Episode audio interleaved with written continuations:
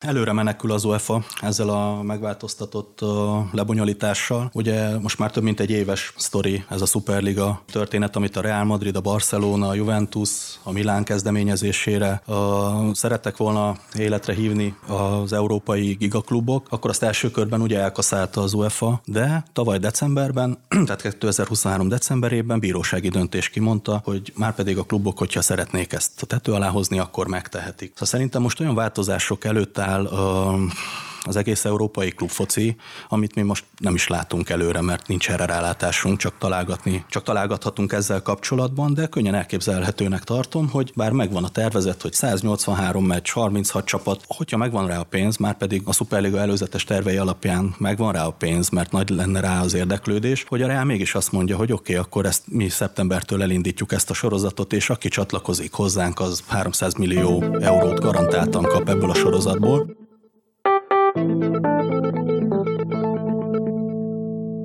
Ez az Értágító, valószínűleg az első romániai magyar nyelvű podcast csatorna.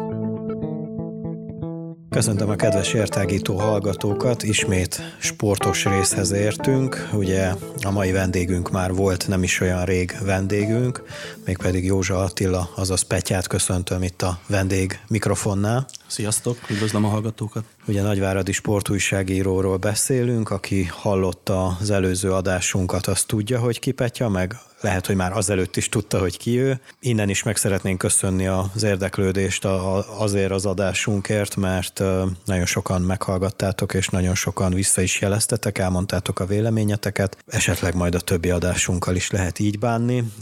Itt van Kis Lórend kollégám is. Sziasztok! És jó magam Lenkár Péter vagyok. Ugye akkor a jövő évi Európa, vagyis hát most már idei Európa bajnokságot latolgattuk egy kicsit, természetesen a magyar válogatottat kidomborítva. Átfutottuk a csoportokat, hogy szerintünk ki hogy fog tovább jutni.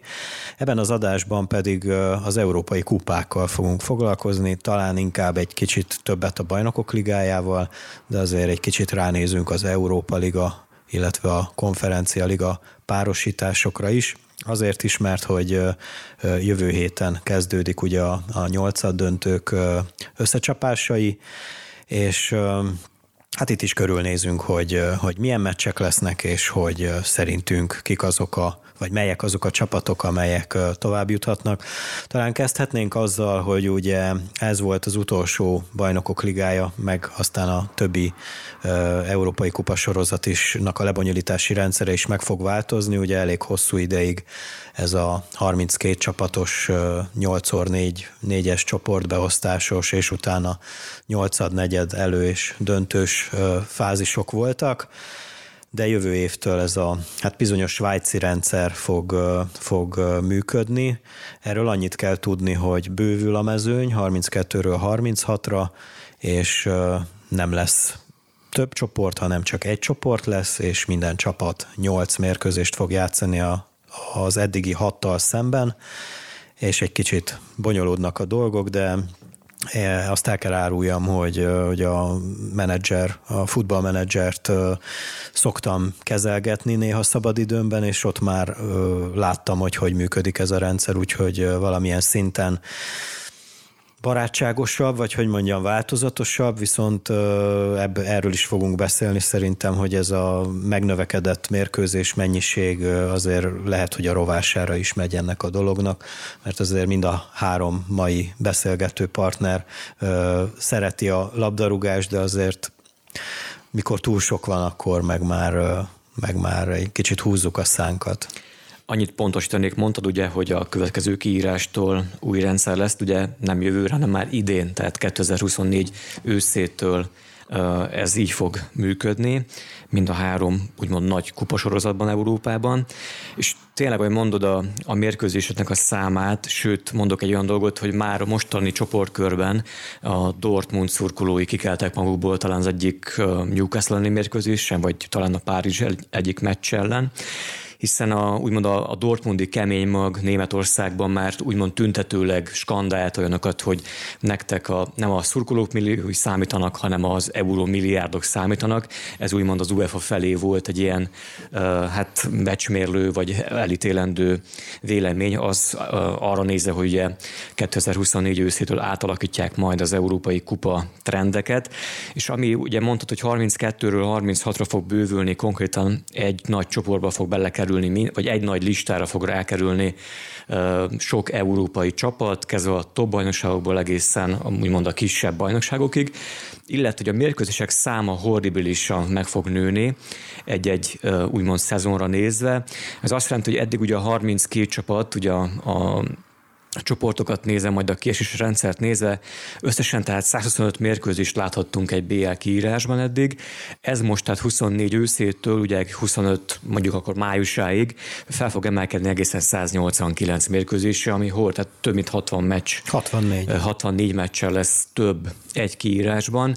Ez lehet, hogy jó lesz mondjuk egy klubnak a, a pénztárszája szempontjából, vagy a televíziós ugye sokkal több pénzt fog, vagy folyhat majd akár be egy klubnak, tegyük föl a visszaosztások után, viszont mindenképpen megtalálő össze a kluboknak, mármint úgy érte, hogy a, a sport szakmai részét tekintve, a játékosok kondícióját tekintve, leterheltségét tekintve, és egyáltalán fizikálisan időben ö, rengeteg mérkőzéssel fog növekedni egy, egy szezon, hiszen nem csak BL kiírás, hanem a bajnokság, hazai kupa, akár ugye világversenyek, EB, VB, bármilyen még szóba jöhet.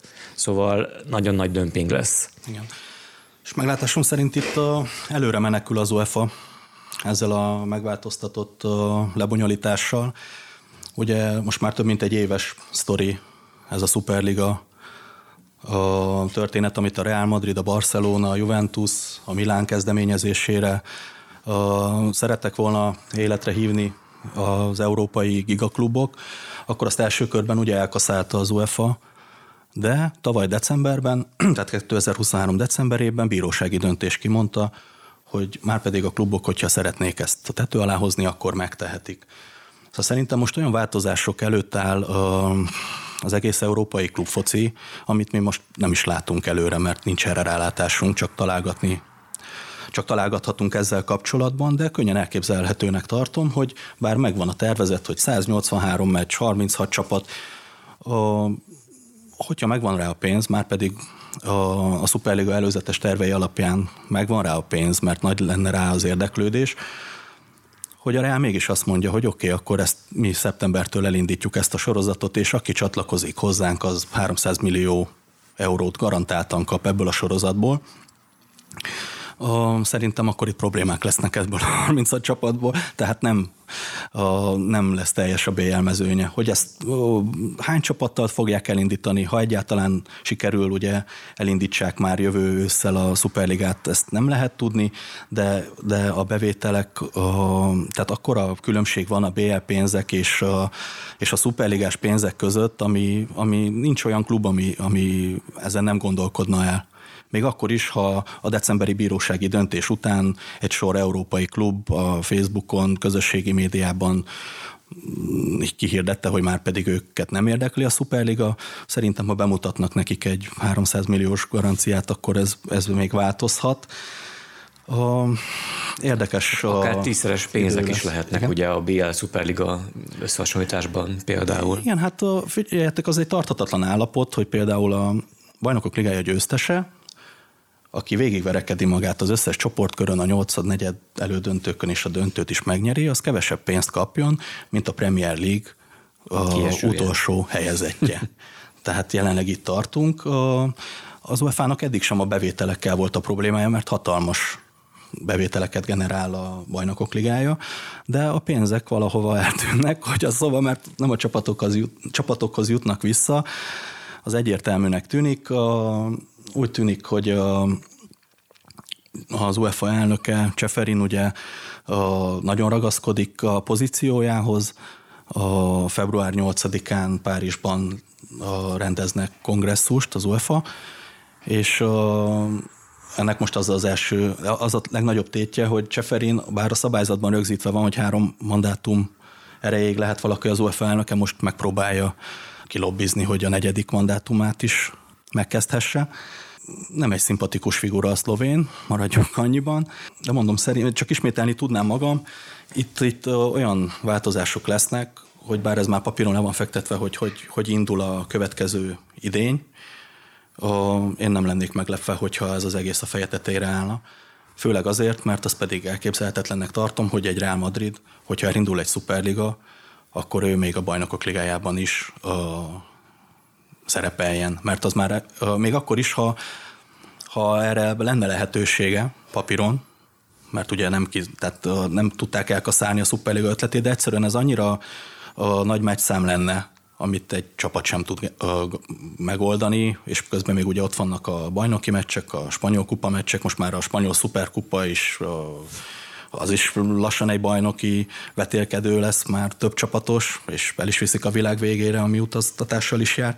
Szóval én nem, nem hogy is mondjam, nem lennék meglepve, hogyha, hogyha itt a feje tetejére állna már ősztől az egész bajnokok ligája. És csak ez zárójelként még arról nem is tudnánk talán elgondolni sem, mi fog következni. Mondjuk ugye van a, a Financial Fair Play kategória, tehát bevétel, kiadás kluboknál, tehát akár teljesen megborulott egy, hát úgymond egy egész rendszer, ami így is eléggé gázosan működhet. Ami így is néha billeg és hát megborul. Hát most, most akkor tehát azért mondom, hogy abban bele se tudunk nagyon gondolni. Hogy Maradjunk ott... annyiban, hogy ez az egész FFP, ez a Financial Fair Play hát, hatalmas bohóckodás a sikeredet, ahol mindenféle a trükközésekkel ki lehetett játszani.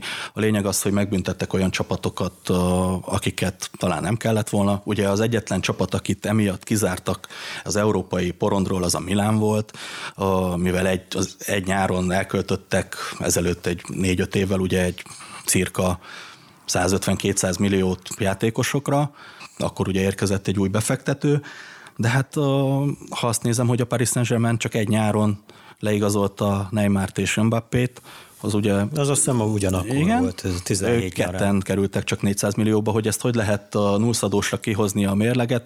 Jó, hogy ne, illetve Mbappét a részletekben fizették, és akkor a nagyobb részleteket következő évre tették, de még úgy is. És ha megnézzük, azért nem a Milánnak van a leg a nagyobb költségvetésű kerete, maradjunk annyiban, hogy talán a top 10-ben sincsenek Európában, mégis őket büntették meg. Szóval ezt a nagy csapatok ki tudják játszani, a Manchester City a több tízmillió eurót költött csak az ügyvédekre, hogy kimossák őket, és pedig egyértelmű volt, hogy a fiktív reklámszerződésektől kezdve volt ott minden. Szóval ezt a Financial Fair Play-t inkább hagyjuk. A Superliga az ebből a szempontból szerintem tisztább lenne, mindenkinek rengeteg pénze lenne. Ez nyilván azzal jár, hogy a játékosok ára még jobban elszabadul, ha, ha nem lenne már így is elképesztő magasságokban. Még jobban elszabadulunk. Még jobban elszabadul, igen, ez egyértelműnek tűnik, viszont szerintem ott nem is fogják ezzel a szekálni a csapatokat, hogy most akkor kinek hát igen, mert hogy ugye ez, a, ez az UEFA vagy FIFA védjegye alatt működik vagy nem működik ez a financial fair play, és gondolom egy ilyen szuperligában meg teljesen más alapokra fektetik a pénzügyi dolgokat.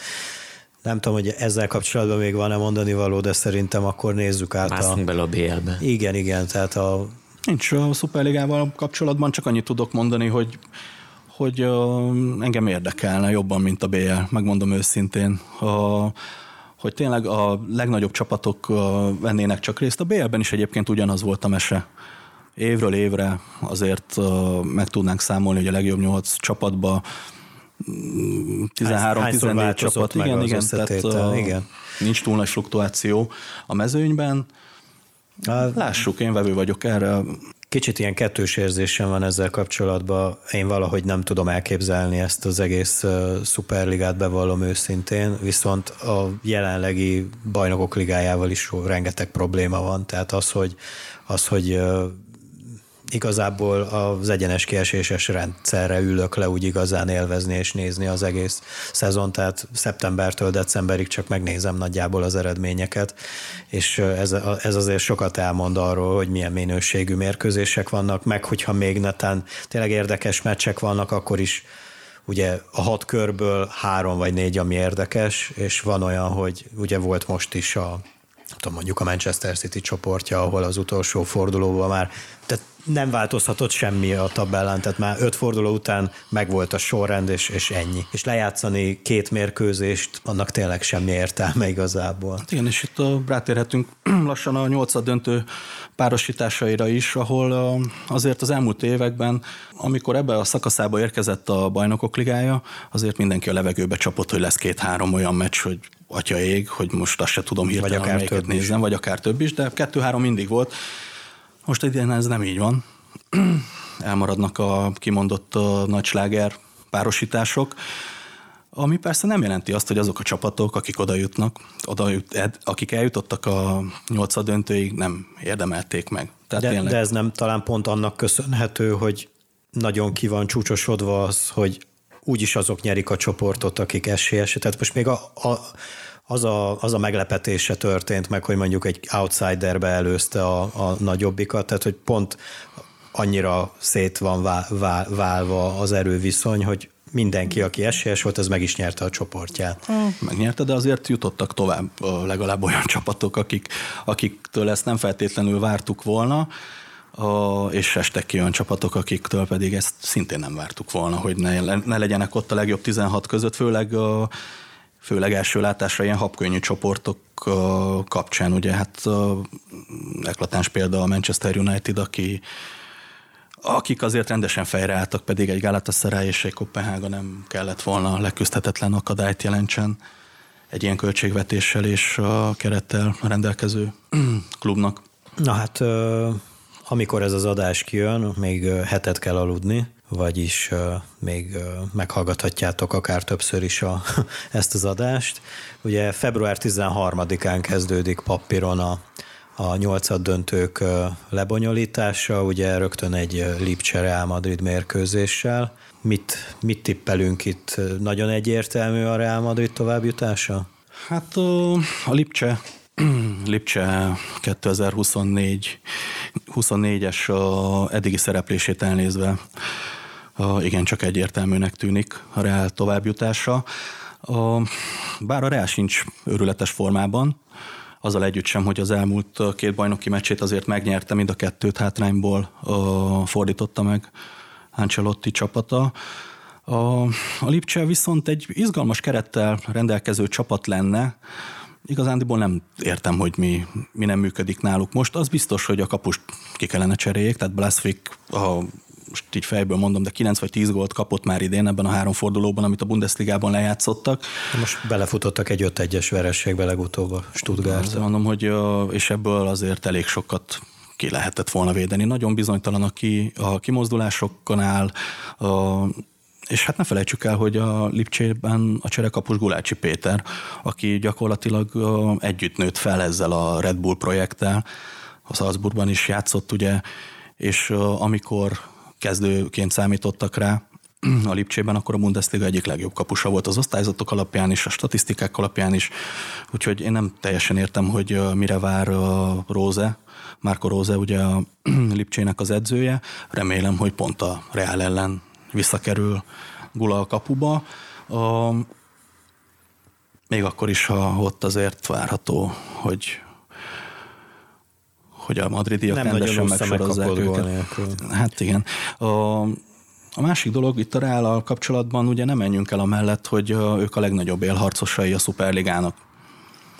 És a, ez a klub az elmúlt két évtizedben a, az UEFA egyik kedvenc csapata volt, nem tudom ezt másképp megfogalmazni. Az összes a, olyan a szituációnál, ami kétesélyes volt az ítélet, a bírók mindig a Reál mellett foglaltak állást, kezdve a, az Amsterdami a Juventus elleni BL döntővel, de említhetnénk itt ugye a Bayern elleni a mérkőzéseket is, ahol egyik lesgól a másikat értek Assai Viktor, pedig rendre középre intett, hogy minden rendben volt, igaz, akkor még nem volt videóbíró rendszer, de uh, én úgy érzem, hogy, hogy, hogy uh, emiatt a Superliga balhé miatt is uh, az UEFA ahol csak lehet keresztbe fog tenni a Reálnak. Mondjuk a Lipcsét nem tartom annyira erős csapatnak, főleg most ugye formában sincsenek, hogy, hogy, hogy meg tudja állítani a Reált. de a következő fordulókban Számíthatunk ilyesmire? Számíthatunk ilyesmire, és, és pont. Egyébként az ötött eszembe, hogy nem volt még akkoriban videóbíró. Most van ugye videóbíró, de azt látjuk sok esetben, hogy, és most nem csak a Reálról, hanem úgy mindenféle meccsről beszélve, hogy sok esetben, mint hogyha még könnyebb is lenne módosítani bizonyos dolgokon a, a vár segítségével. Tehát az embernek ez az érzése Igen, időnként. Mondjuk a, pont ezeket az eseteket, amiket most így fejből soroltam, az a gól, amit Mijatovic lőtt Amsterdamban a Juve ellen egy videóbíróval, azért a leseket, ha más nem is, mert hogy sokszor hát a 11-eseknél várna, a, tehát... tud, elég sokszor manipulálják azért a videóbírós ítéleteket is, vagy, vagy hiába látod, hogy egyértelmű, hogy egyébként 11-es volt, nem nézik vissza, ami döbbenet, és nem érted, hogy miért nem nézték ezt a jelenetet vissza, de a leseknél nagyon nincs mit szórakozni, tehát legalább erre tudják használni ezt a rendszert. Igaz, mondjuk a szuperligás a Superligát. A Superligának nevezik ugye a román bajnokságot is. A, szóval a román Superliga Már meccseit nézve, én nem tudom, ott lehet, hogy néha részegen ülnek a várszobában, mert úgy húzogatják a vonalakat, amit nem egyszerűen... Van egy-egy szak. Hát szaképpen nincs, de látszik, hogy nem merőleges. Tehát, Kigyúzik. Hogy még látod, hogy a vonal mögött egyébként még bent, bent volt egy védő, és úgy is megadják a... Szóval, Te láttad rosszul biztosan. Nem, nem, hát azért ezen nevetnek az emberek a közösségi médiában. A, látom, hogy azért ezek a nagyokat mennek, egy-egy ilyen poszt, na hát még, még, még, még kell javítani, javítgatni ezt a rendszert. Végül is akkor nem mondunk nagy dolgot, hogy azt mondjuk, hogy nyilván ebből a párharcból a Real az esélyes továbbjutó, tehát ez nem egy spanyol viasz kategória, hanem a Real Madrid kategória. Jó, hát, jó, hát kicsit menjünk elébe a dolgoknak, tehát amikor mondtam ezt, hogy ugye más években mindig volt két-három olyan párosítás, idén egy pár harc van, ahol nincs egyértelmű esélyes, ezt uh, talán kettő. Talán kettő. Erre, talán kettő, de, a de többi, azon is lehetne vitatkozni. De azon is lehetne vitatkozni. A, idén ez nagyon érdekes, hogy így jött ki. Már Lipcsereállal egy napon lesz egy, egy Kopenhága Manchester City mérkőzés, ugye talán a leg nagyobb meglepetés a Kopenhága 16-ba kerülése, de azért megdolgoztak a, a Dán bajnokok ezért a, ezért a cselekedetükért. Volt egy pár nagyon érdekes mérkőzésük, az előbb említett Manchester United-del például, e, ugye a Bayern-nel jutottak tovább. Itt sem hiszem, hogy van miről beszélni, tehát így első ránézésre talán itt van az egyik legnagyobb különbség a két e, csapat között. Hát ez teljesen egyértelmű. A City meg fogja mutatni, hogy azért Manchesterben nem felejtettek el még focizni.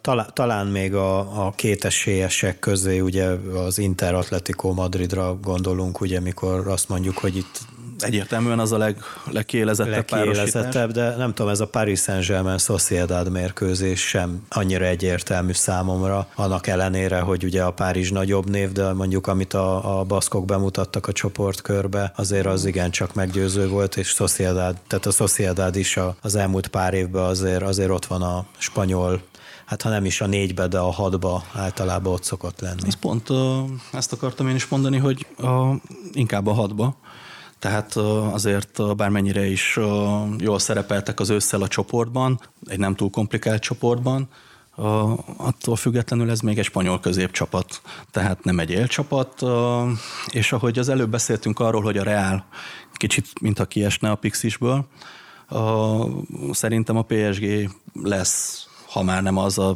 az UEFA-nak az új kedvence, most függetlenül attól, hogy Párizsban rendezik ugye a kongresszust is, nem látok itt, itt komolyabb összefüggéseket, de, de akár ha csak azt nézem, hogy a PSG hogy jutott tovább a csoportból, ugye az volt a legkomplikáltabb a kvartett az ősszel, a Newcastle és a Milán és a Dortmund volt még mellettük a csoportban, és az ötödik fordulóban hazai pályán játszottak a newcastle hogyha azt a mérkőzést nem nyerik meg, illetve bocsánat, ha elveszítik, akkor nagy bajban lettek volna. És 97. percben kaptak egy akkora kamu 11-est, mint a ház.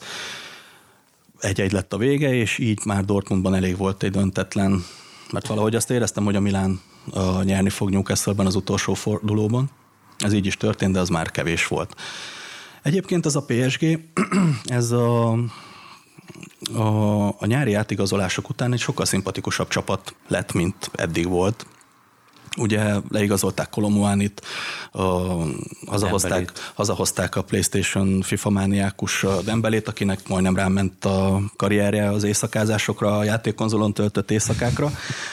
Tehát a, a hazai a játékosokat hoztak, a csapat nem lett rosszabb, a Neymar és Messi hiányát nem nagyon érzik meg. Szóval ez egy szimpatikus brigád is lehetne. Én mondjuk nem teljesen értem, hogy Párizsban mi folyik. Pont a minap összeszámoltam, hogy hány klasszis játékos van még, aki párizsi kötődésű. Tehát ugye ott van Enkunku, aki mondjuk mostanában sérült, de egy fantasztikus játékos, ő Lipcséből igazolt a Chelseahez ugye a nyáron. Azután ott van Komán, aki egy vagy két évet játszott a PSG-ben, 15 éves korában már bedobták a mélyvízbe, de aztán el is engedték a Torinóba, ahonnan Bayernhez került, és ő minden egyes felnőtt szezonjában bajnok, tehát hogyha ezt így viszi végig ezt a pályafutást, ez olyan világcsúcs lesz, amit nem lehet megdönteni, mert már van, ha jól számolom, 9 vagy 10 bajnoki címe sorozatban. Szóval, és hogy persze ott van még a Mányán, a Milánnak a kapusa, aki a világ egyik, hanem a legjobb kapusa, amikor egészséges, tehát tényleg fantasztikus, fantasztikus a pali. Szóval, hogy ezeket a játékosokat, hogy, hogy kótyavetyélik el fillérekért, de nem kell egyébként messzire menni, ők Mbappét is elkótyavetyélték annak idején, tehát, hogyha emlékeztek rá, a Monakótól kellett megvásárolják 200 millióért, pedig ő egy PSG nevelésű játékos, és pont beszélgettem erről a közelmúltban az egyik kollégával, és mondta, hogy hát elengedték Monakóba, mert hogy nem látták be, nem volt olyan nagy tehetség. Nekem erre nem volt nyilván rálátásom, de a Eurosporton megy most egy sorozat, ugye Párizsban lesz az olimpia nyáron, ahol a, a francia sportéletet a, mutatják be elég részletesen.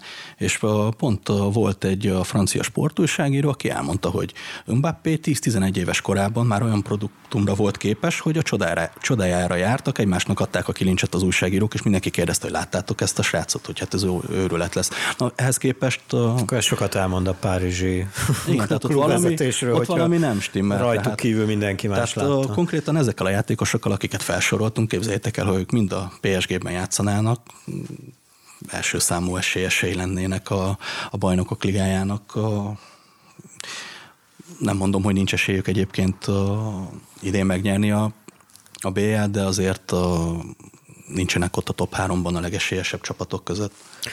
Amúgy furcsa, hogy minden évben az van, hogy akkor, a Paris, na akkor idén a Paris Saint-Germain, na akkor idén a Paris Saint-Germain, és valahogy soha nem jön ki a lépés. Hát pont ez volt az alapkoncepciója Igen. annak, amikor 10-15 éve megvették ugye a, a Paris Saint-Germain, hogy akkor bajnokok ligáját kéne nyerni.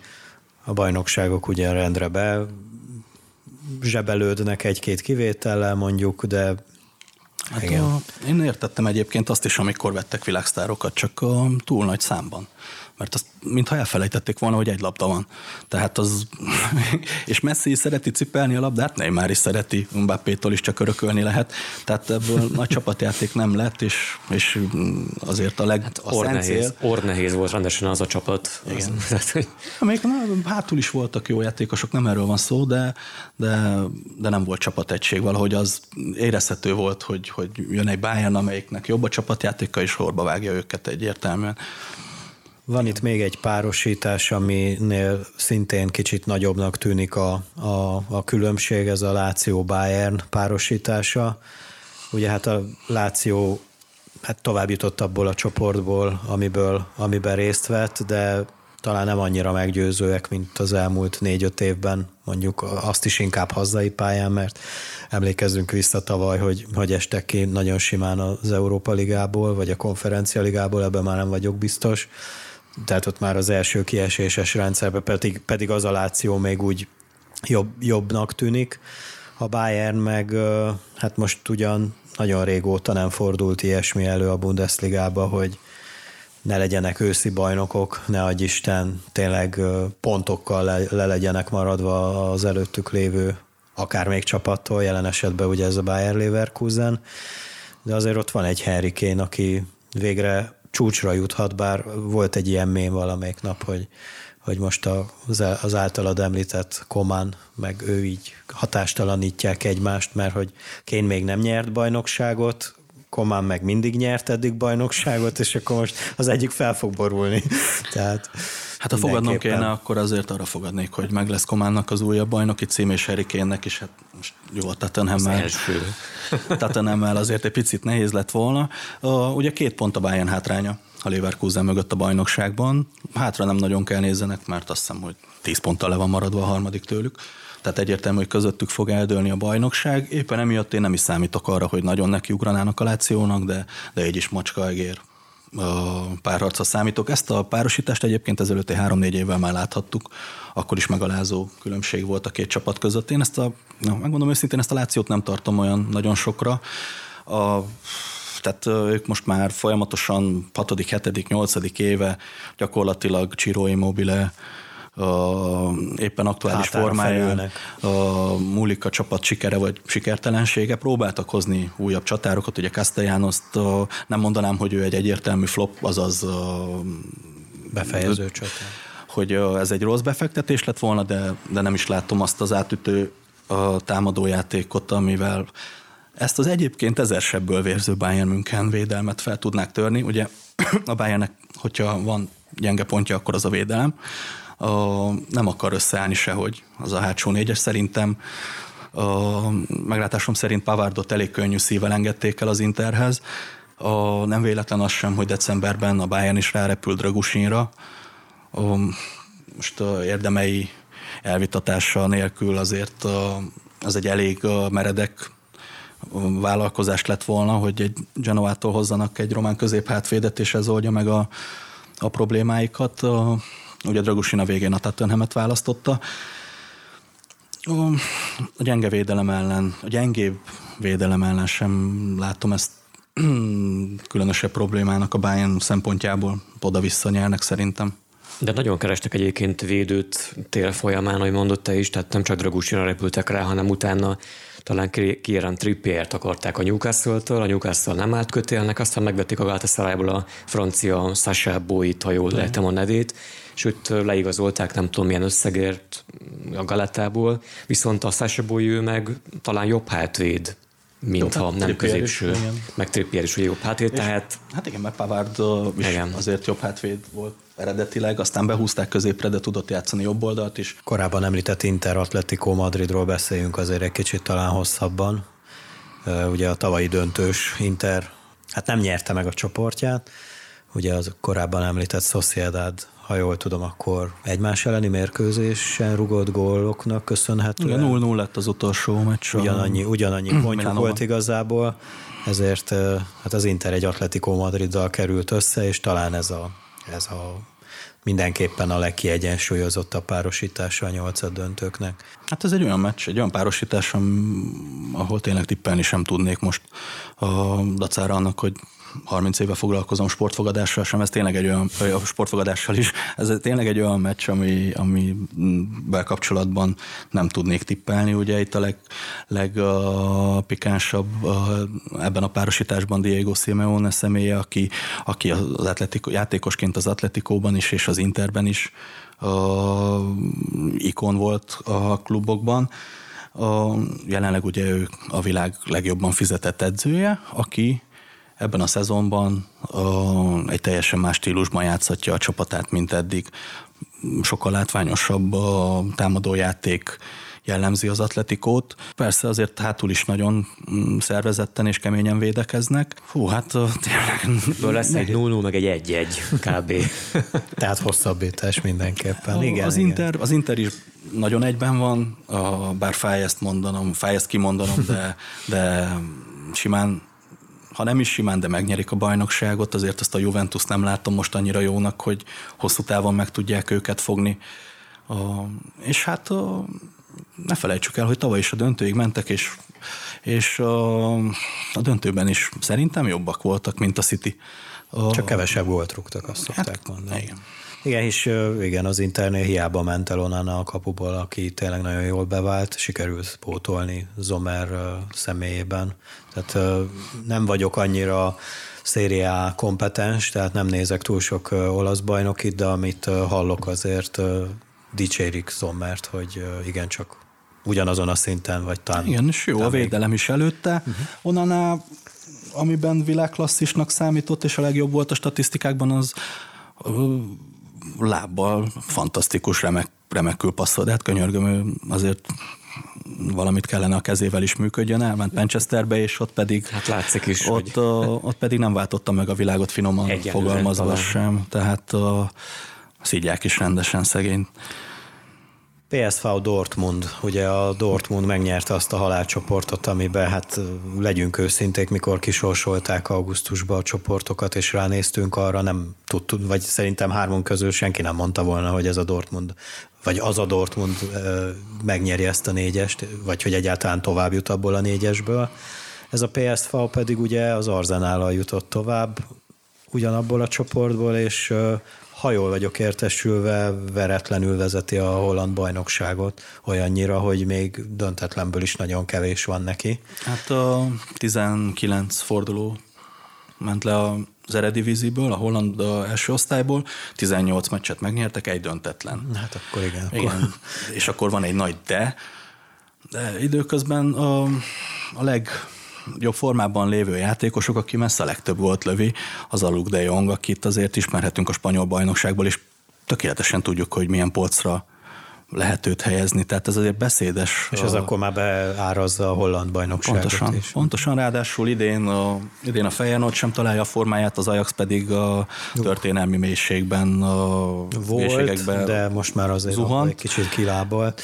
De a Dortmund sem az a Dortmund, aki tavaly volt, igen, csak annak ellenére, hogy megnyerték azt az előbb említett. Dortmund egy borzasztóan lendületes focit játszik, tényleg megvannak azok a gyors emberei, Málen, ugye ő pont holland, a, a PSV-ból? Adeyemi, a remek csapat tényleg. Hát a, nagyon fájt nekem az a Milánói meccs, ahol végül simán nyertek, és ott dölt el nagyjából azért a Milánnak a sorsa, hogy nem fog tovább jutni. Ha nem mondtam volna még, akkor én a, egyébként a Milán szurkoló szimpatizáns vagyok. És nem Inter Milán. És nem Inter véletlenül sem. A, nagyon jó csapat a Dortmund. A, igazság szerint, hogyha nagyon szorult volna nekik, tehát készorítottak volna a nyakukra, akkor a PSG-t is megverték volna az utolsó fordulóba, így is, így is billegős volt a meccs, de, de a végén nem erőltették, hogy nehogy a végén egy kontrából a PSG nyerje meg a csoportot és ennek ugye a 16 között lett nagy jelentősége. Egy PSV-t kaptak ellenfélül. Én sima Dortmund továbbjutást várok, viszont a, aki látványos, lendületes, jó támadó focit akar nézni, akkor, ez, akkor erre a meccsre kapcsoljon, mert, mert biztos, hogy hogy lesznek gólok, lesznek bombagólok, tehát ez a két olyan csapat, Holland német, az meg amúgy is izgalmas párosítás lehet. Reklám következik. Beszélgess velünk, ismerje meg a világ. Reklámozd céged, egyesületed, eseményed videópodcasttel. A felvétel után maximum 24 órán belül rendelkezésedre áll a felvétel. Részletekért írj a veco.podcast.gmail.com e-mail címre, vagy hívd a 07 70 309 608-as telefonszámot.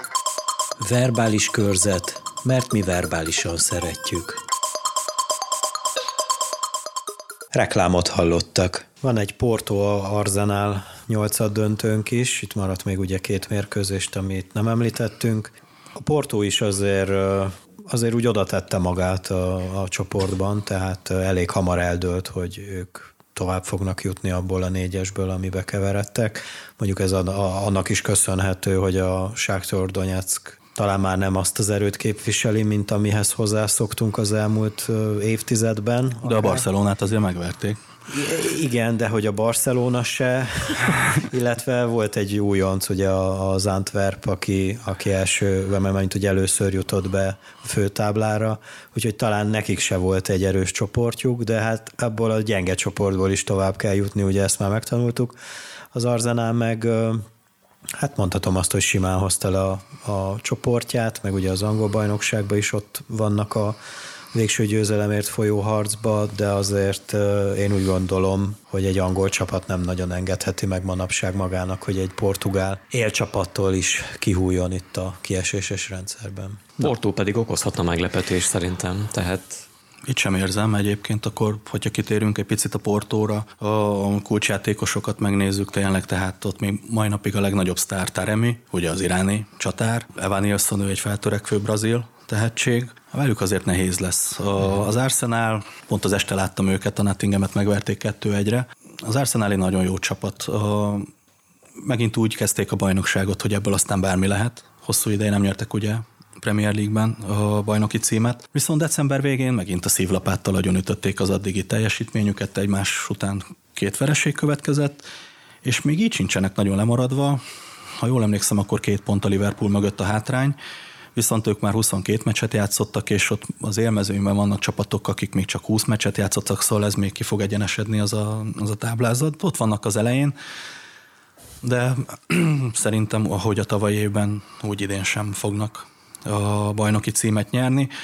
Jó kérdés, hogy mi hiányzik, mert egyébként, hogyha én nem szeretem őket különösebben, ennek több oka is van, inkább hagyjuk. a, de azt be kell, hogy valljam, hogy egyébként a, a legszórakoztatóbb játékuk, nekik van a Premier League-ben, szóval a, tényleg nagyon mennek a passzok, látszik, hogy mindenki tudja a helyét, a gördülékenyen, tehát tényleg remek focit játszanak.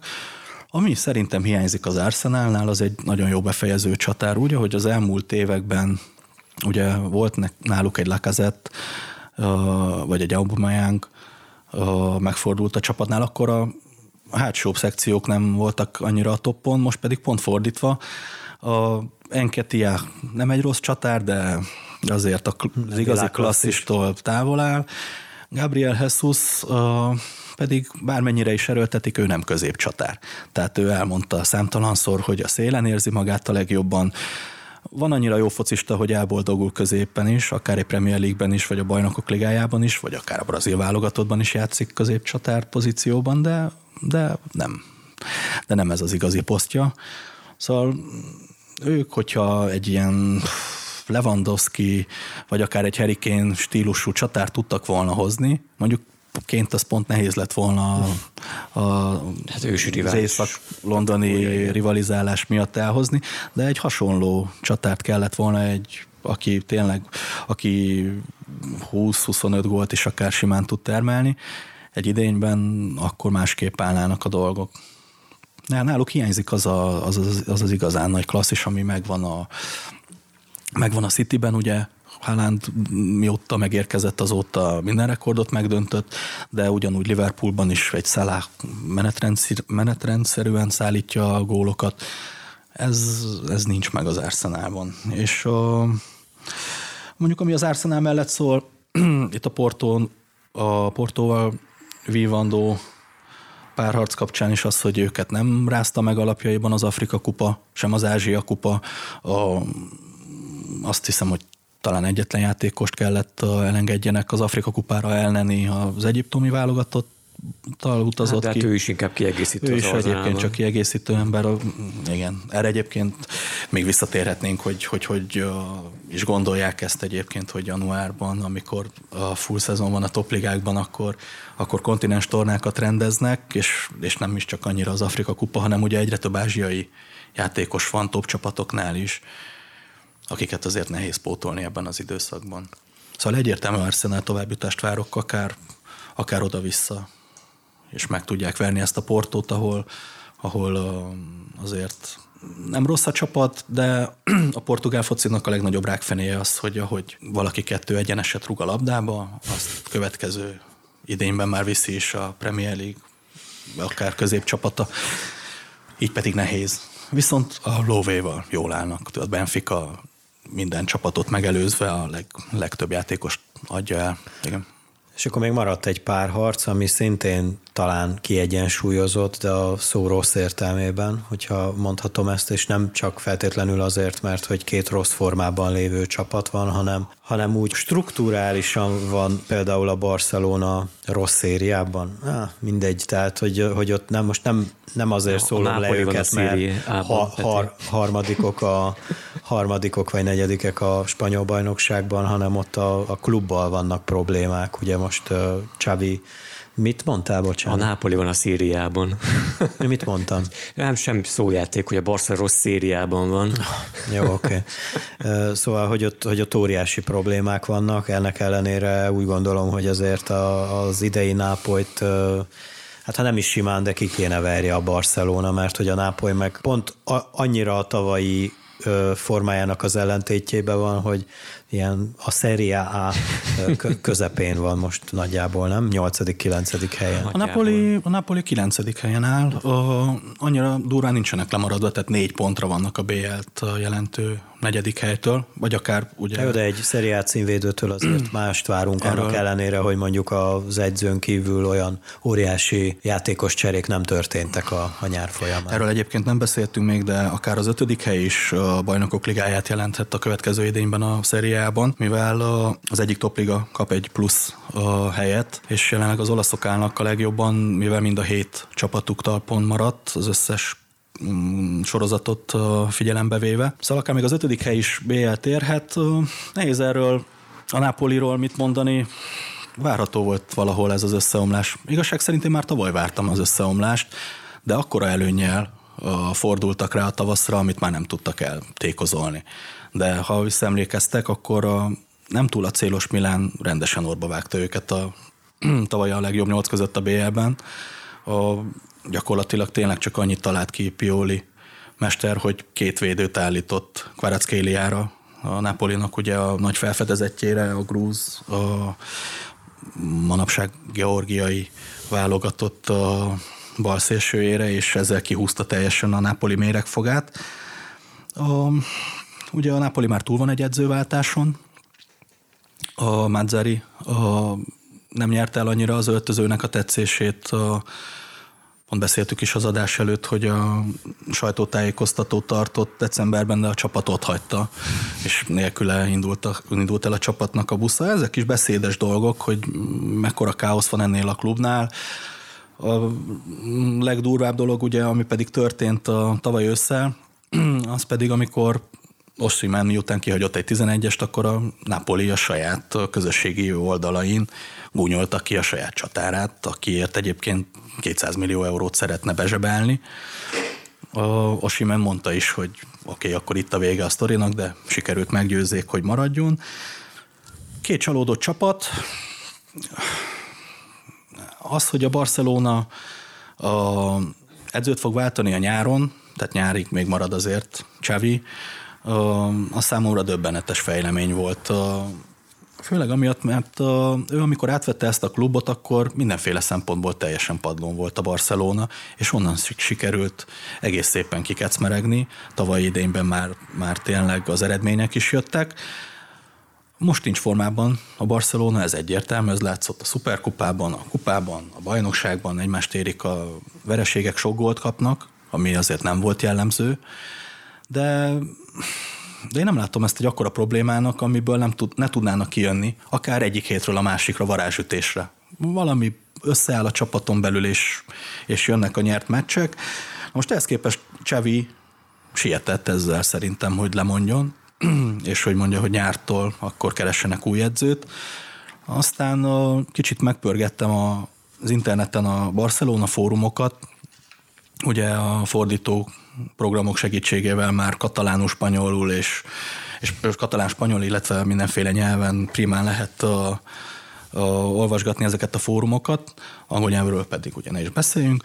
Na de engem meglepett az, hogy mennyire vehemensen támadták a szurkolók, a Barcelona szurkolók Csevit, ahhoz képest, hogy ő a klubnak egy legendás játékosa, 25 trófeát nyert a Barcelonával játékosként, a, de, de nincs pardon, tehát... A... Hát az, hogy mi folyik a klub erkeiben, az sokat elmond, hogy ugye a Villarreal elleni vereség után ugye a klubelnöknek mondta, hogy mit szeretne, és ő tehát még a csapatnak sem mondta el, hanem a sajtótájékoztatón mondta el a sajtónak legelőször Csávi, hogy mit szeretne, mik a tervei.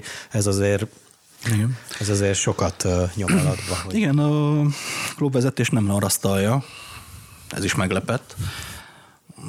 hogy ennek mi lehet a mozgatórugója, valószínűleg az, hogy tényleg mindent meg fognak tenni azért, hogy ami már felreppent, egyéb, felreppent egyébként a sajtóban, hogy, hogy már pedig szeretnék visszahozni Guardiolát, hogy mindent megtesznek ennek érdekében. De szerintem Guardiolát ismerve nem fog visszamenni egy olyan klubhoz, ami egy egy milliárdos adóságot görget mind a mai napig maga előtt. Szó sincs róla, de, de, de van, aki valószínűleg ebben gondolkodik. Na jó, de ki jut innen tovább, azt mondjuk el. Tehát, hogy lehet, hogy tudjátok, ilyen két sebzett vad, és akkor lehet, hogy ezen a meccsen dől el, hogy vagy mondjuk egy itteni továbbjutás fellendíti a, a formát. Hát egyértelműen a Barcelona jobb csapat azért, tehát a... Én is rájuk tippelnék. Barszára. Amikor sorsolták a nyolcad döntőket, akkor egy 90-10 százalék arányban mondtam volna, hogy a Barca jut tovább. Ez némileg egy picit változott, legyen 65-35. A lényegében van egy olyan nyolcasunk már a következő uh, turnusra, hogy Barcelona, Arsenal, Dortmund, Atletico Madrid mondjuk, mondjuk. Szerintem Peti is kiegyezik. Paris Saint-Germain, Bayern München, Real Madrid és Manchester City.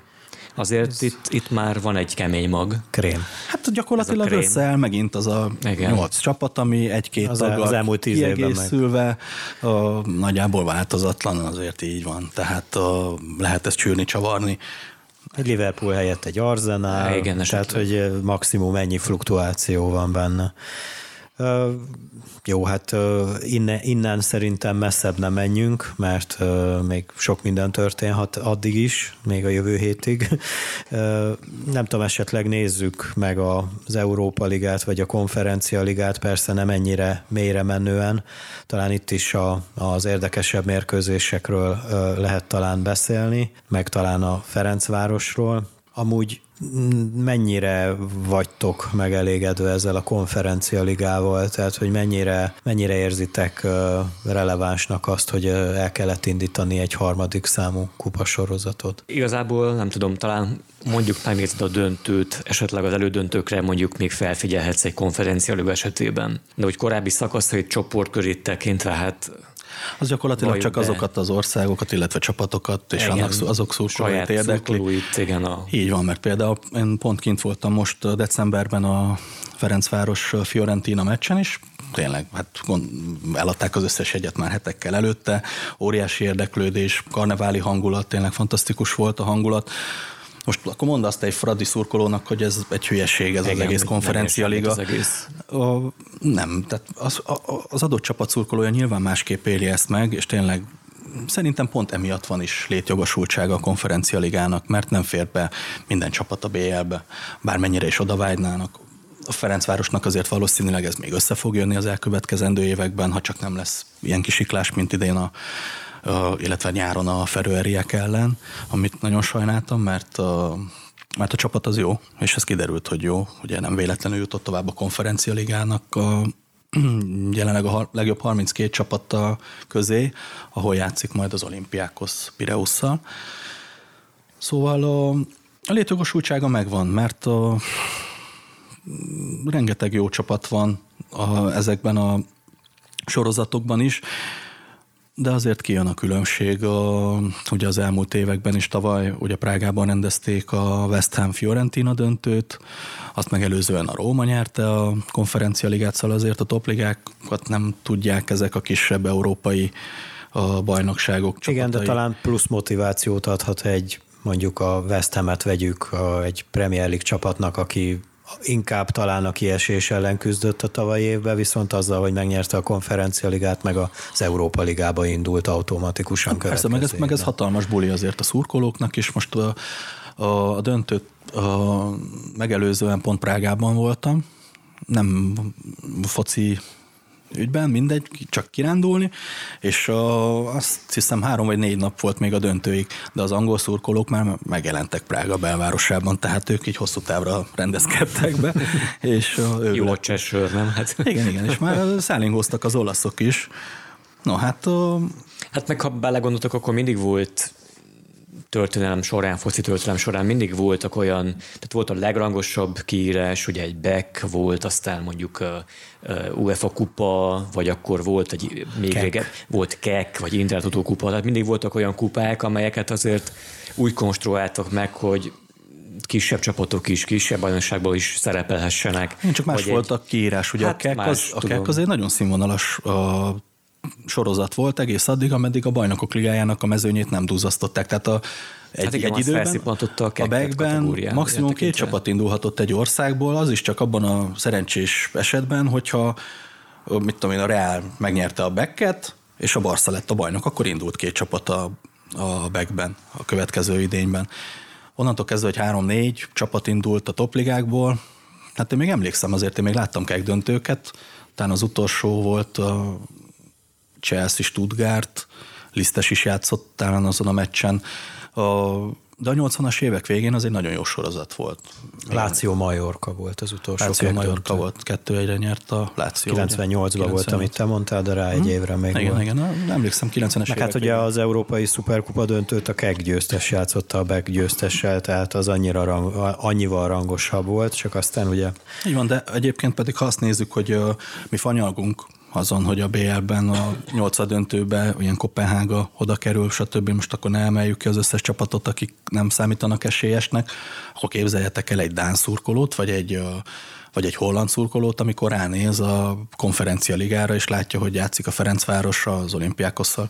Valószínűleg őket pedig ez nem nagyon érdekli. Tehát ezek az adott csapatok szurkolóit viszont nagyon is megmozgatják. A Fradira visszatérve a csapat úgy tűnik, hogy azért tényleg megérkezett az európai középszintre. Fiorentina ellen is a, ugye két meccset oda-vissza lejátszottak vereség nélkül, sőt az idegenbeli meccsen két góllal is vezettek Firenzében, hazai meccsen is egy nóra vezettek a zöld-fehérek. A... Ha már ugye rátértünk mondjuk az Európa Ligára, ugye ott még jön egy playoff kör, mielőtt uh, még tovább mennek, és akkor jön az új, úgymond egyenes kieséses szakasz, de már nyilván is egy egyenes kiesés lesz a playoff. Azért vannak olyan párosítások, hogyha megnézitek őket, hogy egy mondjuk egy Feyenoord Róma, amúgy nem lehet talán rossz. Vagy... Tavaly előtti konferencialiga döntő. Igen, az tavaly Igen. konferencialiga döntő volt, idén viszont a Feyenoord sincs formában, a Róma pedig pont most trukta ki mourinho De úgy nevek alapján... azt sem teljesen papír, értettem, igen, azt a szorít nem jól játszottak jól, de, de de ha azt nézed, hogy uh, milyen tömegeket mozgatott meg Mourinho Rómában, tehát játszottak 30 teltházas meccset egy idényben, az őrület. Amire nem volt példa. Hát régóta. igen, és azért bevitte őket két európai döntőbe, az egyiket meg is nyerte, ugye. És a, az igazság az, hogy pont amit a Puskás Ferenc stadionban játszottak a Szevijával döntőt, azt is meg kellett volna nyerjék. Ott azért a bírónak alaposan benne volt a keze abban, hogy a végén a Sevilla nyert. Én sajnáltam Mourinho-t, mert ö, neki jól állt a Róma is fordítva. És viszont ez, ö, ez, ez fordítva is megállja a helyét Persze De Rossi is nagy a Róma legenda. Nem, nem, nem nagyon tudtak ők mást hozni oda, mert abból cirkusz lett volna. Így is csodáltam, hogy nem lett nagyobb. De akkor, ha már Európa Liga, akkor Milán Például. Mit tudunk a Ránről idén? Nem Ugye, sokat.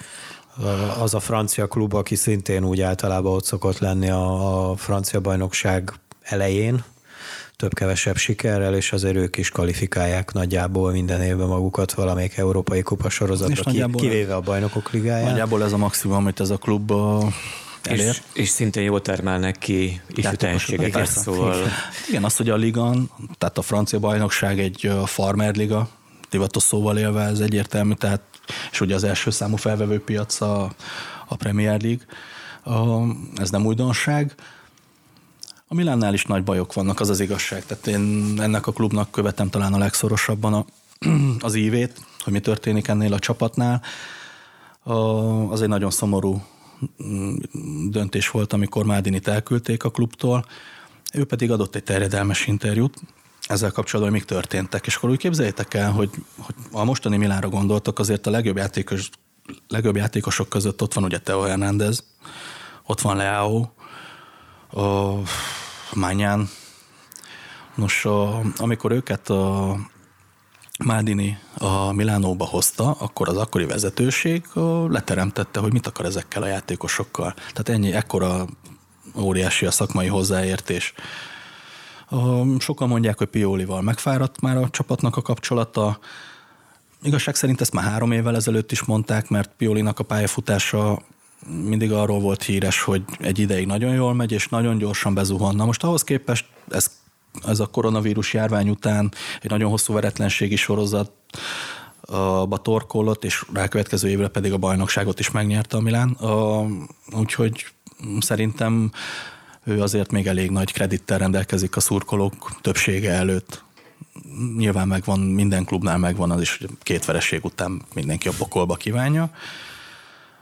Beszélget, beszélnek, rebesgetik, hogy a Conte átvenné a nyártól a Milánt, ami már csak azért is lenne érdekes, mert ő ugye Juventus ikon volt játékosként, majd edzőként az Internél aratott, az Internél is aratott nagy sikereket. Bár akkoriban is szó volt, mikor az Interhez került, hogy, hogy a Milánhoz menne, már csak azért is, mert akkoriban a Milán ugye Pumában játszott, és Konténak pedig a, a Puma a szponzora, ilyen összefonódások is vannak, de, de nem a Milánt választotta. Úgyhogy a, a, a, a csapat erejét nézve a, egyébként, hogyha, hogyha minden a legnagyobb rendben alakul, akkor simán összejöhet egy Liverpool-Milán döntő az Európa Ligában, ami jól néz neki. Ugye emlékezhetünk a 2000-es évek közepén, ez a két csapat kétszer is összecsapott a Bajnokok Ligája fináléjában. De valahogy nem érzem a Milánban. El fog csúszni szerintem valami banánhéjon, nem feltétlenül a rennen, de, de azért az Európa Ligában vannak jó csapatok. A Liverpool... Keményen mezőny össze majd, igen. A Liverpool viszont szerintem be fog jutni a döntőbe, és mm, szerintem meg is nyeri. Hát, Most látatlanba, hogy kik fognak kapni. Is, tehát ez akkora energiákat mozgósíthat, ez a Klopp story, hogy ő ugye szintén távozik. Nyilván ez is kétesélyes dolog, mert össze zuhanhat ilyenkor egy csapat mert ugye rengeteg játékost ő hozott a klubhoz, stb tehát ez akár rosszul is elsülhetne, de valamiért érzem, hogy... hogy Vagy ez ad egy löketet még a csapatnak hogy, pont amiatt. Pontosan, ha nem, ha nem mindenképpen, mindenképpen löket lesz. Egy bajnoki ha még címre lenne rá, akár, a, a, meg egy Európa Liga címre a végére, az... Mindent meg fognak tenni, bár pont a Liverpool az a csapat, amelyiknek erre nem nagyon van szüksége, mert ők a, tényleg minden meccsen ezer fokon égnek a játékosok is, az edző is. Én ezért egyébként csodálkoztam is ezen, hogy Klopp már ugye a kilencedik szezonját tölti, azt a Liverpool kispadján azt hittem, hogy hamarabb, hamarabb le fog lépni. Mert a, Szokása hamarabb lelépni? És nem tudom, néztétek-e, ha nem, akkor keresetek rá a Google-ben egy képre mondjuk a 2015-ös első Liverpooli sajtótájékoztatója kapcsán, illetve nézzétek meg, hogy tegyetek mellé egy mostani képet, tehát kilenc év alatt úgy néz ki, mint a saját nagyapja. Tehát azért a, megviselte ez az időszak, de ő egyszerűen ilyen habitus, nem, nem, nem tud másképp hozzáállni a dolgokhoz. Én valójában Roy Hortonon ö, szoktam néha elgondolkodni, hogy mindig visszahozzák, már nem tudom, 70 valány éves szegény, meg rendszeresen lehet, hogy kórházi látogató. De nem is hallottuk. látod úgy ugrálni a kis pad mögött. Na jó, nem, de én saj, mikor látok egy, látok egy krisztálmeccset, mondjuk, hogy elkapok egy krisztálmeccset, és ott ül Roy Hodgson a padon, én esküszöm, hogy sajnál, ez olyan sajnálat, olyan kicsörreg érted. Tehát, hogy hallottam egy ilyen... Nem félték, hogy ott szegény... De várjál, volt a, múltkor hallottam egy ilyen triviát, hogy, hogy uh hány százalékba vett részt Roy Hodgson a Crystal Palace története során, tehát amióta megalapították a klubot, és 64 százalékba, tehát ö, igen. Hát én már félteném a szegény öreget ott még kitenni ennek kicsit, a sok stressznek. Kicsit összenőtt a, a Crystal Palace meg a Roy Hodgson. Szóval nem csodálkozom, hogyha mondjuk Klopp 9 év alatt saját nagyapja lehetne, hát akkor hozzon, jó, nincs akkor a Nem emészti magát meg, azért annyira, meg, igen. A, meg hát a klub elvárásai sem ugyanazok. Igen. Tehát. De volt hozzon a, a Liverpool edzője is, ugye? Igen. Én is úgy tudom, hogy volt talán. Majd esetleg vágjátok ki, mert most ezt így mondtam. De mintha ő lett volna az edző, akkor, amikor játszottak a Steaua-val, az UEFA kupában, és uh, így mutogatott is, négy egy lett azt hiszem a Liverpoolnak, és mutogatta is a negyedik gól után, akkor valami nagyon felkapta a vizet. És ki lehet, tudom, hogy csak így plegyka meg mindenhogy, de hogyha beszélgettünk ilyen jövőbeli képekről, akár edzők terén, és ugye akár a Barca szóba jött, hogy akkor Csávi helyett kijöhet majd Klubikon volt, kijöhet akkor Klopp helyett. Ugye felmerült mondjuk akár a Bayer Leverkusen-es Csávi Alonso, aki szintén ugye volt Liverpoolos, vagy Liverpool játékos, de pont Péterrel beszélgettük a napokban, hogy oké, okay, hogy most a Leverkusennel szépen megy a szekér, megvezetik a Bundesligát, és hogy most össze van ott állva valami, ahogy kell, de ez még azért nem garancia arra nézem mondjuk, hogyha egy polccal még feljebb teszed mondjuk Csabi Alonzót, láttunk már hasonló példákat, hogy akár egy Steven Gerrard megbukott, mm, egy Frank Lampard megbukott akár volt játékosok területén, vagy egy Rooney folyamatosan megbukik például csapatoknál, hogy Csabi Alonso lehetne reális célpont? Reális? Nem, hát igen, úgy is lehetne reális. Igen, áll a reális is a reális, reális is lehetne. hát igen, azt is beszéltük, igen, bocsánat, hogy 2026-ig van ugye még papíron Ancelotti a Real kispadján, viszont Klopp egy ideig nem akar ugye munkát vállalni, Angliába főként nem, két évet pihenhetne. Ő megmondta, hogy Angliában többet biztos. Azért mondom, de két évet pihenhetne, és 26-ban mehetne a Real padjára. Jó, hát az, hogy meddig van szerződés Ancelottinak a Real madrid az nem azt mondom, hogy semmit nem jelent, okay. de ez pont egy tolvanás, és kifizetik neki azt a 6-7-8 millió eurót, és mehet széllel verseny. De addig, ahogy Péter mondta, addig pihenhetnek Klopp egy kicsit, regenerálódhatna. Nem, valamiért azt érzem, hogy már nem is fog visszatérni Klopp sehova. Gondolod? Nagyon hát Wenger is eljátszotta ugyanezt, tehát nagyon. ő is felállt az Arzenál kispadjáról, azt mondta, hogy pihenne egy-két évet, és azóta, nagyon, azóta, nagyon azóta nem látjuk. tűnt ezen a sajtótájékoztatón, amin bejelentette a távozását, és a igazság szerint egy picit azért valahol mégis meglepett, mert ő rengeteg új játékost hozott most nyáron. Tehát felfrissítette a keretet, és jól ugye hát mondani se kell, ugye mindenki igen, most igen. elég sok Liverpool meccset néz már csak Szoboszlai Dominik miatt is, de nem ő volt az egyetlen, és a, a, a csapat egy új lendületet kapott, látszik tényleg, hogy, hogy egész jól a, működik a gépezet, még úgy is, hogy egy védekező középpályás azért nagyon hiányzik a Liverpoolból. A, ezzel együtt a, engem emiatt egy picit lep, meglepett, mert a, mert azt gondoltam, hogy, hogy ezzel, hogy így ilyen lendületet kapott újra a csapat, ez neki is újra meghozta a kedvét, és új energiákat kapott. Valószínűleg ez így is van, de csak uh, júniusig érzi ezt, uh, ezt az energia löketet, és utána már tényleg elvonulna. Uh, Csabi, Csabi Alonso pedig uh, szerintem egyértelmű, hogy a legnagyobb esélyes. A, a Liverpool padjára. A Liverpool padjára, pont azért, mert ő egyébként egy elég romhalmaz leverkusen húzott fel, jelenleg elsők. Nem valószínű, hogy a bajnokságot megnyerik, mert azért a Bayern elvetélkednek. Tehát hát igen, azért az, azért az egy necces dolog. Ahogy a németek, németek a Bayern München mindig Bayern München, nem? Tehát, hogy...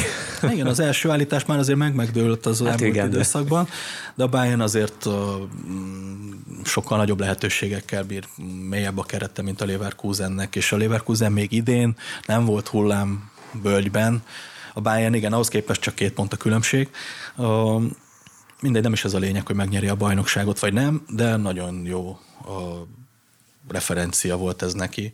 Tehát Liverpoolban is nagyon sokan bólogatnak, hogy igen, már pedig a Csabi Alonso kellene érkezzen, főleg azért, mert őt imádták játékosként is. Hát abszolút, igen. igen Ahogy igen. szintén imádták Steven Gerrardot is, de Stevie G, az Aston Villával akkor átbukfencezett. Az biztos. Pont erre akartam. De még a rangers is bukfencezett, ha jól emlékszem. Oh, Tehát... Pont erre akartam kitérni, hogy Steven, Steven Gerrardnak nem volt-e a, egy kisebb polca, érted? De a nem más, más tészta, mint a Premier League, tehát az a skót bajnokság az inkább... Hát de vagy... talán épp azért, hogy oké, okay, ott meg kétesélyes a bajnokság általában, ugye, vagy hát utóbbi időben inkább egyesélyes volt ott is, bár most nem tudom, hogy mennyire... A Rangers kizárták egész a negyedik osztály. Igen, azt tudom, és aztán visszajöttek a mélyből, tehát hogy, de úgy történelmileg igazából kétesélyes Persze. mondhatni a skótbajnokság, tehát épp amiatt volt akár nem tudom, könnyű bukfenc neki, tehát hogy még egy rangers amikor csak a Celtic a vetétársa. Nem, neki tehát... az igazi diplomamunkája az az Aston Villa volt. És, hát ott abszolút nagy És egyébként, volt hogyha nem áll fejre az Aston Villával, akkor akkor most nem az araboknál keresné a kenyerét, mert most egyébként ott van. Igen, igen, Szaudarábiában. Ráadásul egy igen komoly klubnál, aki Henderson nem fizette ki. Nem tudom, valószínű azért Gerard Azóta Henderson állt az Ajaxban. Így van, így van. Hát azért is jött, megmondták, hogy egyébként nem is fog kapni egy fittinget se abból, amit neki beígértek. Na hát ezzel egy picit azért saját magát is beáraszta Gerard, hogy ő elvállalta ezt. Tehát annak idején még, mikor Bölöni László dolgozott az arab világban, megmondta, hogy az a játékos, amelyik felül egy repülőre és leszáll Katarban, az emírségekben, az, az egy polca lejjebb kerül, hiába mondhat Ronaldo, Cristiano Ronaldo akármit, hogy ez a világ egyik legjobb bajnoksága lesz. Ah, Már most látszik, hogy szállingóznak vissza, és, és ez, és ez szerintem most fel, fel is fog gyorsulni. Tehát nyáron biztos vagyok benne, hogy tíz játékos lesz, aki visszamenekül Európába. Nem is a bajnokság színvonala miatt, hanem ez egy egész életstílus Más kultúra. Viszed magaddal a családod, az asszonyok nem nagyon tudnak mászkálni, és itt azért olyan nőkről beszélünk, már bocsánatot kérek, akik általában ilyen Instagram cicák, nem akarok senkit megbántani ezzel, de a labdarúgó a sztárfocistáknak ugye ez egy járulékos tartozék, úgyhogy ők pedig nem nagyon érzik magukat komfortosan az arab világban, már több játékos panaszkodott, hogy az asszony nem bírja ezt a gyűrődést van az a, tehát, hogy kolbászból a kerítés, de itt aranyból a Lamborghini, tehát hogy eh, nem minden arany, ami fénylik sem. És nem csak Hendersonnal volt ez az ügy, ugye, hogy vissza is jött Európába az Ajaxba, de talán eh, a korábbi City védő, mert a City védő, a spanyol Eimerick Laport is nyilatkozott arról, hogy teljesen más, mint amit európai játékosként el tudsz képzelni, mielőtt odajössz. Tehát, hogy olyanok a akár szakmai hozzáállásban, de nem csak, hanem a magánszérában is, hogy bármit mondanak, nem tartják be. Mondanak valamit, más, következő percben más van.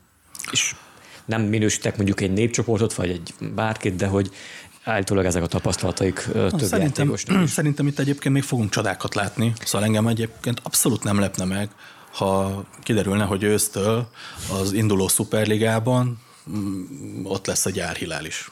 Hát az a lobby egyik tehát a, sugalmazása, igen. a dolog.